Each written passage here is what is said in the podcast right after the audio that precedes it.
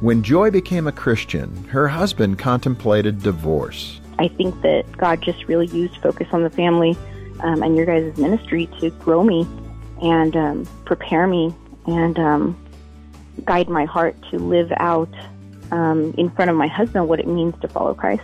I'm Jim Daly. Together, we can strengthen marriages like Joy's and give families hope.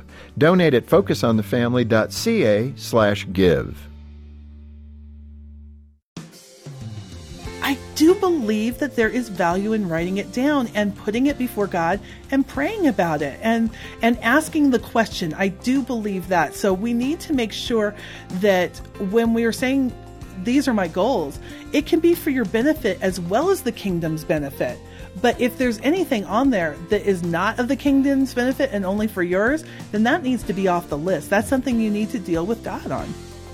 Well, that's Kathy Lipp, and you're going to hear more from her on today's episode of Focus on the Family with your host, Focus President and author Jim Daly, and I'm John Fuller. John, I think most people, if not all people, have big dreams of some sort. I mean, mine in high school, I really wanted to play college football. I wanted to go mm. to the pros and all that. Then bones begin to break, you know, separated shoulder, broken clavicle and it just didn't go the direction I thought it would. Mm-hmm. But that was a dream of mine. Every summer when I smell that cut grass, I think of football. Yeah. And I loved it. It was it was important to me. I think for me back back in the day it was I wanted to be a professional photographer. I wanted to, to you know travel the world and do kind of National Geographic quality pictures, and I realized I don't have that in me. I can so see I that though. I mean, you have it in you. It's just a matter of expressing it. You do some. I do some on the side still. Yeah, yeah it's great. Today uh, we're going to talk about hopes and dreams, and maybe give you some encouragement if you feel a little bit stuck in attaining some of those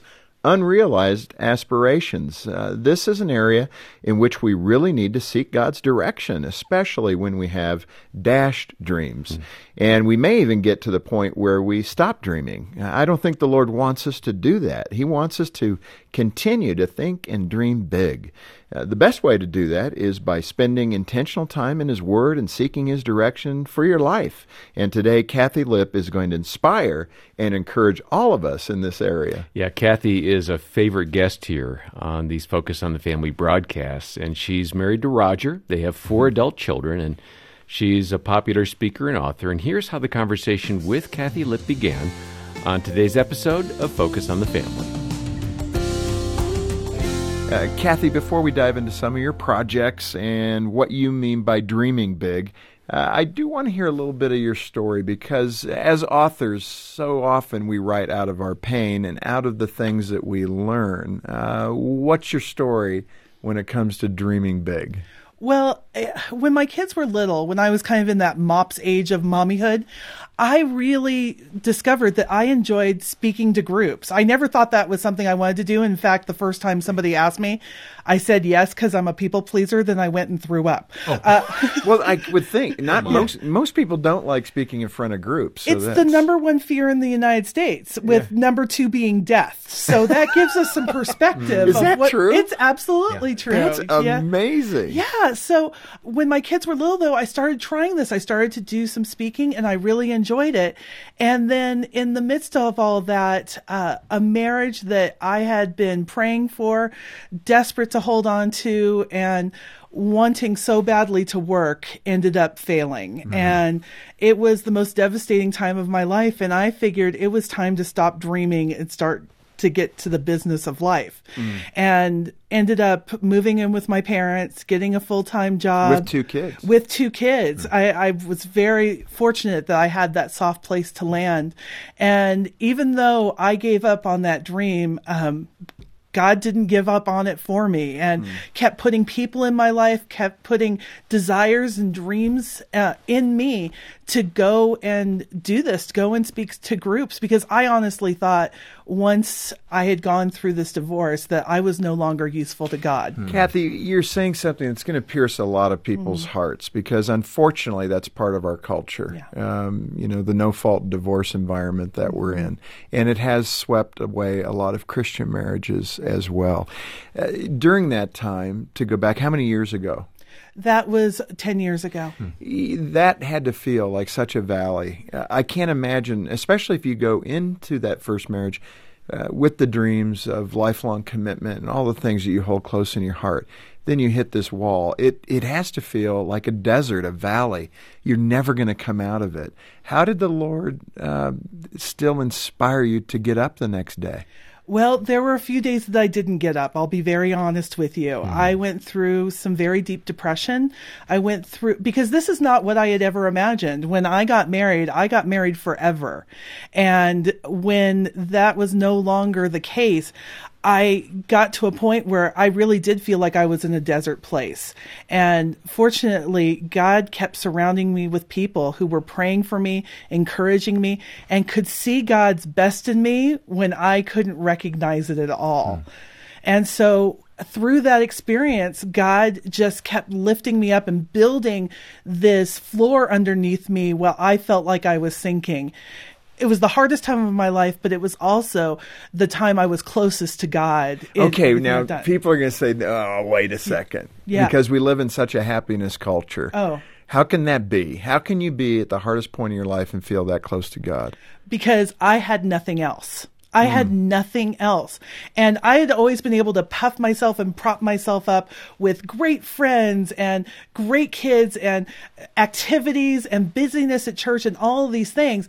But when everything was stripped away and it was just me and God, I had to get down to the business of really saying, do I really believe this stuff I've been talking about? Do I really believe that God cares for me deeply and wants the best life possible for me? Or did I just believe that because circumstances had gone a different way, that God no longer cared for me? I was just going to say, in, yeah. in that time of despair and depression that you're experiencing, I'm sure you didn't feel that. You had to work through that. How long a period of time did it take you to feel like, okay, God has me in a good place? I would say it was probably a good three and a half years. Yeah, that that's a long time. It's a long time to, because I cannot say that I felt God's presence every day. I felt abandoned. God and I had some big old arguments for a while. Do you, do you, feel uh, it's good for people to be open with God that way emotionally? I, I think He's a big God. He can take all of this. He can mm. take all of it. And I did not always go with the best attitude, but I think the thing that really saved me in all of that is that I showed up. I showed up and said, God, I don't trust you today. I don't believe in you today, but I want to get to the place where I believe in you and trust you. Mm. Will you help me get to that place? Will you put those people around me? I'm going to read your words. And so many times I would go read God's word and I felt like it was written for somebody else completely, mm. or even in a different language. It didn't make sense to me. But as I kept going back and struggling through to get to the other side where I could meet God again, He met me there. Mm. He met me there in a powerful, powerful way. And I think that it was, while it was the hardest time of my life, it also was the thing that I can always look back to and say, God met me where I was at. Mm. It was me staying away from God for a long time, but when when I was finally there, God met me there. Mm. That finally there mm-hmm. was it a feeling like you were whole? What do you can you remember a day where you actually woke up and felt like, wow, I'm whole, I'm healed? I think it was gradual. I started to notice that things in my life that I didn't trust God for. I would, instead of worrying and trying to work hard to put them back together, I would pray and then sometimes worry and work hard to put them back together. But God was an active part of my life. And as He was pulling me back together, that's really what it felt like. It felt like I had been cut up and I was being stitched back together. Mm. And so, you know, like on a quilt, you never imagine that that quilt is a full piece of fabric. But I really believe that God made me more of what I needed to be through that desert experience. And you'll always see the scars. I, you know, I have to be open about this really tragic time in my life. But what I can be even more open about is how God used that time to draw me closer to Him and make me eventually become that whole person. You know, so much of the world, those that don't know the Lord, don't have a relationship with the Lord, when they look at us Christians, um, uh, my sister's an example. Mm-hmm. She took a long time to come into a relationship with the Lord because she thought she had to be perfect. Right. She had to clean up her mess. Yeah.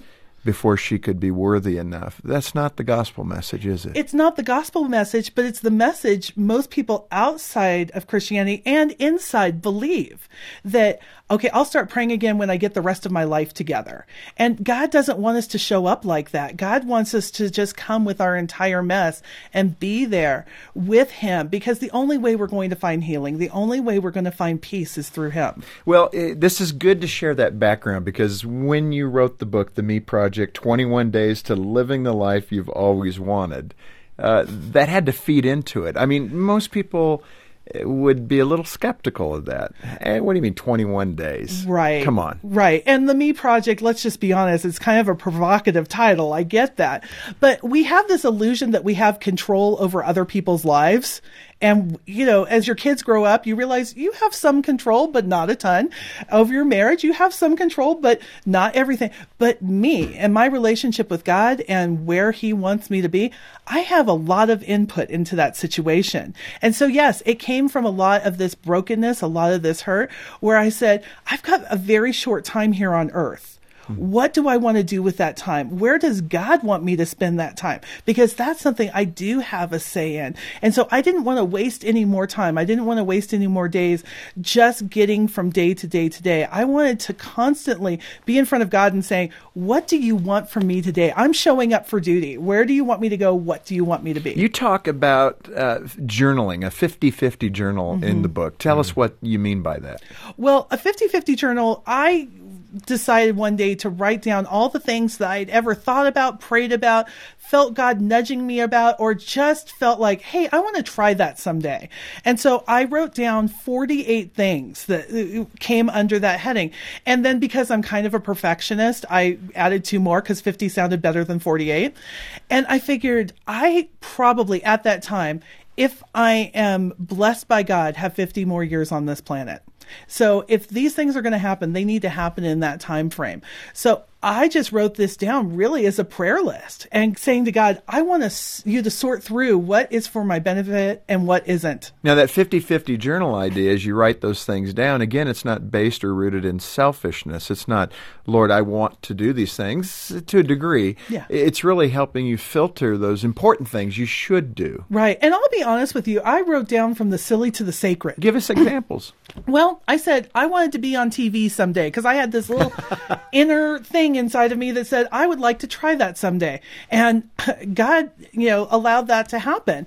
I wrote down that I wanted to have a close, Christ centered relationship with my husband, Roger. I wrote down without any expectation of it happening that I wanted to have a close, Christ centered relationship with my stepkids. I wrote all these things down and some of them I wrote down like, yeah, that's never going to happen. but I wrote down that I wanted to write books because I felt like God had put something inside of me that could encourage other women in their mm. walks as well. So even doing that, you wrote the impossible. I not did. even believing. So it was a step of faith. It really was. And I really wrote those things down saying, God, I don't know if this is something you want for me. This isn't a magical wish list that I'm writing down, thinking as long as I write it down, if I think it, it's going to occur. I never believe that. But I do believe it's okay to bring every request to God mm. and say, you know, God, this is something that's been on my heart or something that just seems like it could be fun. But God, don't give me anything you don't want me to have. Mm. I want to see and it's been amazing to see God work through that list and see the things that have happened that if I had not written them down, I don't think I would have recognized that they were directly from God. This Focus on the Family broadcast will continue in just a moment. Stock up on Adventures in Odyssey albums with Focus on the Family Canada's download sale. Download all your favorite Adventures in Odyssey albums and save up to 37%. This summer, the whole family will enjoy listening to Whit, Connie, Eugene, and all the lovable characters of Adventures in Odyssey. Don't miss out on Focus on the Family Canada's download sale. It ends July 5th. Buy now at shop.focusonthefamily.ca. That's shop.focusonthefamily.ca. Looking for advice on how to become a better parent? Or perhaps some tips on keeping your relationship with your spouse fresh and exciting? Focus on the Family Canada invites you to join listeners from across the country as they tune into the daily broadcast with Jim Daly and John Fuller. Get the free app for your Apple, Android, or Windows mobile device and receive inspirational, godly encouragement when you need it most. Get the free app today at focusonthefamily.ca slash mobile or visit your Apple, Google, or Windows App Store. Focus on the Family Canada wants to inspire teen girls to grow in their faith with a new and improved Brio magazine. By nearly doubling the size of each magazine, teen girls will love the fresh new design, including more articles, interviews, and daily devotions focused on a growing faith in Christ. Inspire teen girls to grow in their faith. Order your subscription today at briomagazine.ca. That's briomagazine.ca. Or call 1 800 A Family. Thanks for listening to Focus on the Family. Let's resume now with the balance of today's programming. You know, Kathy, I'm thinking of the 50 50 journal and, uh, you know, writing 50 things down that you want to achieve over the next 50 years. A lot of moms are just saying, I can't get through the next five minutes. I mean, really? Yeah, my big goal is to sleep through the night. Yeah. yeah, Yeah. how, how do they absorb this and actually give it a try? Well, I think it's really important to uh, really understand what stage of life you're in. I speak to young moms on almost a weekly basis, and what I tell them is this is what I call your laying down tracks time. And what I mean by that is there's this great little story about a place in the Alps called the Semmering. It's between Venice and Vienna, and it's an impossibly high and steep part of the mountain. But the people of Venice and Vienna laid down tracks between those two cities before there was a train in existence that could make the journey because they knew someday that train would come. Hmm. And so I tell women who are in that mothering, who are saying, I'm just, I can't put on clothes today. I'm, st- I'm in my pajamas and it's four o'clock and you want me to have goals. I say, this is your laying down tracks time. This is the time where you, maybe you only have five minutes, but you need to spend that five minutes pursuing something. Maybe it's looking up an online class for college and you're saying, I can't go to college. I have small children. Well, just know what class is available. It's taking those five, those 10, those 15 minutes and saying there is something that is outside of all my other relationships that God has impressed on my heart that I need to spend a little time exploring, understanding. And maybe that's not even the direction you're going to go, but it's so important to be faithful in taking those steps. How do you figure out God's will for your life? I think, uh, well, wow, you know, that's the million dollar question, In isn't two it? minutes or less, please. Yeah, exactly. I thought I just popped that out there. wow. Okay. The president of Focus on the Family is asking me. Uh, I really think it comes down to understanding those desires that God has put in your heart. I think it's really saying, God, you know, you've put this desire in my heart. I want to understand how to live that out. And I think that God uses circumstances. I think God uses people. God uses the reading of his word and prayer to really change the way that our heart feels about those goals. And I think it's really important to know what you're not supposed to do too. I think as a young mom, I saw other young moms doing things and I thought I should be doing that. Things like scrapbooking you know, all these women had these, uh, you know, seven thousand dollars of scrapbooking material, Mm. and I thought, if I'm a good mom, I need to have a scrapbook. So I bought the scrapbooking stuff, and it was, it has sat under my bed for five years. Oh, my wife Jane would be laughing right now. She's in the same boat. It's, It's- too crazy to do it right now. Exactly. And so you have to revoke my good mom card. That's all there is to it. Mm. I tell my kids, if you want a beautiful scrapbook, you should probably marry somebody whose mom does that kind of Or, thing. or pay a mom that can do it. Exactly. Or start now. 'cause you've got- you Exactly. can do it yourself. you know, there are all these things out there that produce so much guilt, and guilt is not from God in these mm. circumstances. God does not want you to feel guilty about not having a scrapbook. there are certain things you have to do for your family that are a joy to do, and they are a blessing. We get to have these kids for a little while, but there's a lot of things that we are doing because other people are doing them, mm. and they create the expectations in our own if lives. you were to lay a percentage on that, just off the top of your head, what percentage are we comparing ourselves to others and building that expectation? Would you say I'm crazy if I said between I think 65 and 75 percent? No, I was thinking 75. Yeah, so, I uh, really do. I think that we look, and it's so easy with social media to get into that place. Oh, yeah. You know, you look at Facebook, and nobody's posting about their kid's tantrum. They're posting uh, their reading at one and a half, it's and the honor roll list. Exactly. And then we get onto Pinterest where we see everybody's beautiful, beautiful homes. And what we don't realize is that laundry room, that picture that they created cost $70,000. We compare to everybody else and we come up lacking, and God is not in that.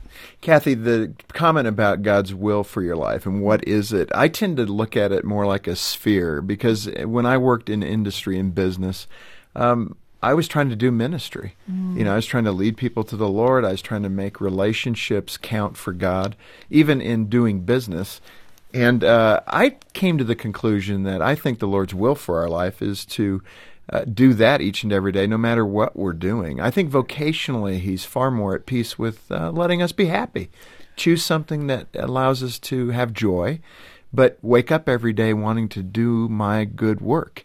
And I think if we come in with that attitude, I think that helps us. Because I think, especially in your 20s and 30s, you're saying, Lord, I've got to be doing exactly what you want me to do. Right. And we put a lot of stress in that. And I, I just don't think that's the Lord's desire for us. I think there is so much freedom in what you just said there because of those expectations. Because when you have your best friend who has her life figured out, she's known since she was two what she wanted to do, and you're still trying to figure it out. I think there's some beauty in that mess. I think there's an opportunity to say that you know, we always pray that God would make our paths clear.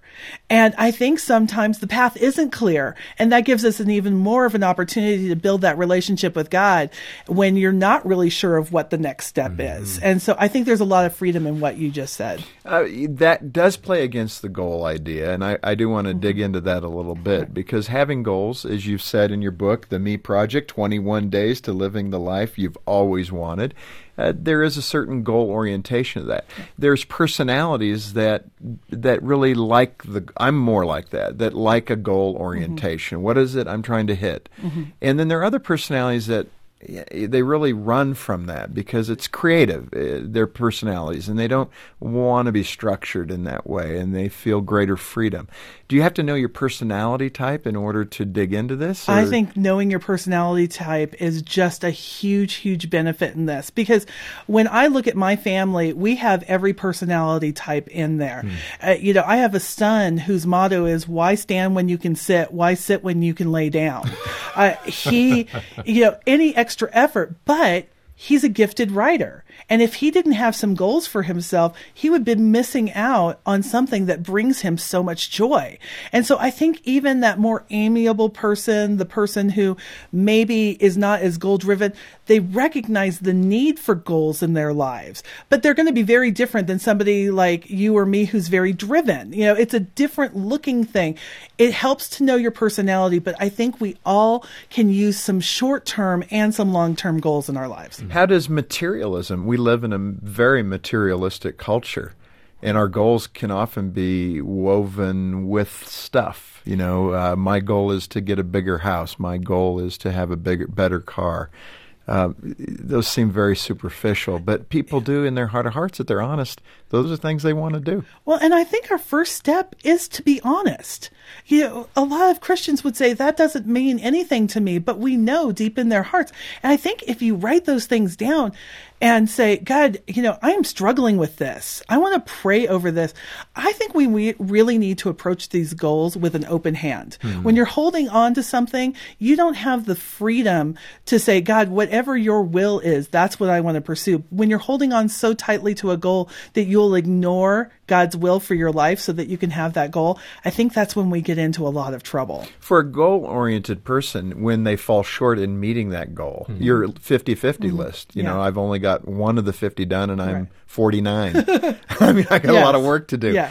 It, it can rob you of your joy, I would think. Where do we get joy as goal oriented people?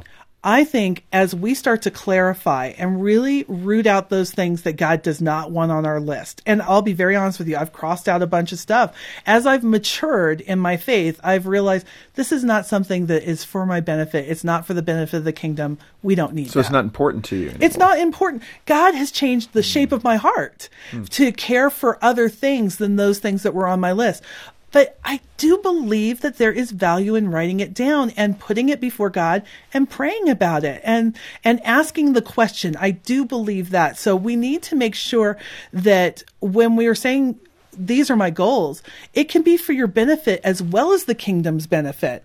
But if there's anything on there that is not of the kingdom's benefit and only for yours, then that needs to be off the list. That's something you need to deal with God on. I like the beauty of the clarity that it Mm-hmm. brings because writing it down does help you clarify what's important to you, even if you have to scratch something off. Right. Absolutely. Because otherwise you have all these things poking around in your head and there's this quiet dissatisfaction in your life where you're like, there are things that I've wanted to try. There are things I've wanted to do. I, there's nudgings from God. But if you've never taken the time to write them down, they're just swimming around you and there's that quiet dissatisfaction you go through life with. I would imagine some people uh, are squirming because they're not goal oriented and they believe in a theology that, that would suggest that I just wake up this morning and the Lord will show me exactly what I need to do today.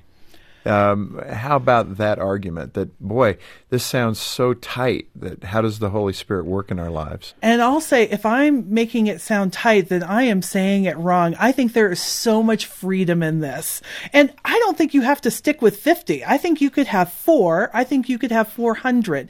It just depends on the kind of person you are. But when we are not saying that we have goals, I think we're lying to ourselves. We have goals that are unspoken and unwritten.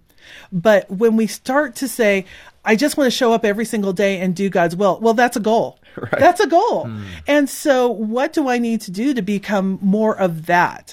And a lot of my goals are things like I want to ha- develop that habit of prayer hmm. that has sometimes not been a part of my life. I'll be honest with you when, especially when I've gone through some tough stuff, at first, I, the prayer is my last resort and I want prayer to always be my first resort. And I've noticed since I wrote that down, I have, and I write down under that goal where I've had victories and where I've had failures.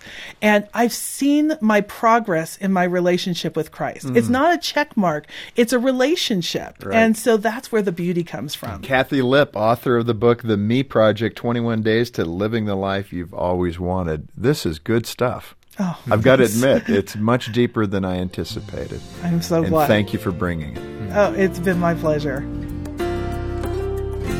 Well, I really appreciated uh, Kathy's emphasis on the spiritual aspects of life, particularly as we try to achieve those dreams that we may have put aside or given up on. And I hope you've been encouraged to make some goals and get back on track to dreaming big with God. And if you'd like to follow up, we do have some great resources for you, including, of course, Kathy's book, The Me Project. Uh, donate today and ask for your copy when you're at focusonthefamily.ca. Or you can call us. That number is 800, the letter A, and the word family. 800 232 6459. We'll plan to join us tomorrow as we hear from former NASCAR champion Darrell Waltrip and his wife Stevie. They'll be sharing about how God works in their marriage. Our God's a jealous God. You will put no gods before me. The races I won, the things I did, uh, it was things that I had done, and I, and I wasn't giving God any glory. On behalf of Jim Daly and the entire team, thanks for joining us today for this Focus on the Family broadcast. I'm John Fuller, inviting you back as we once more help you and your family thrive in Christ.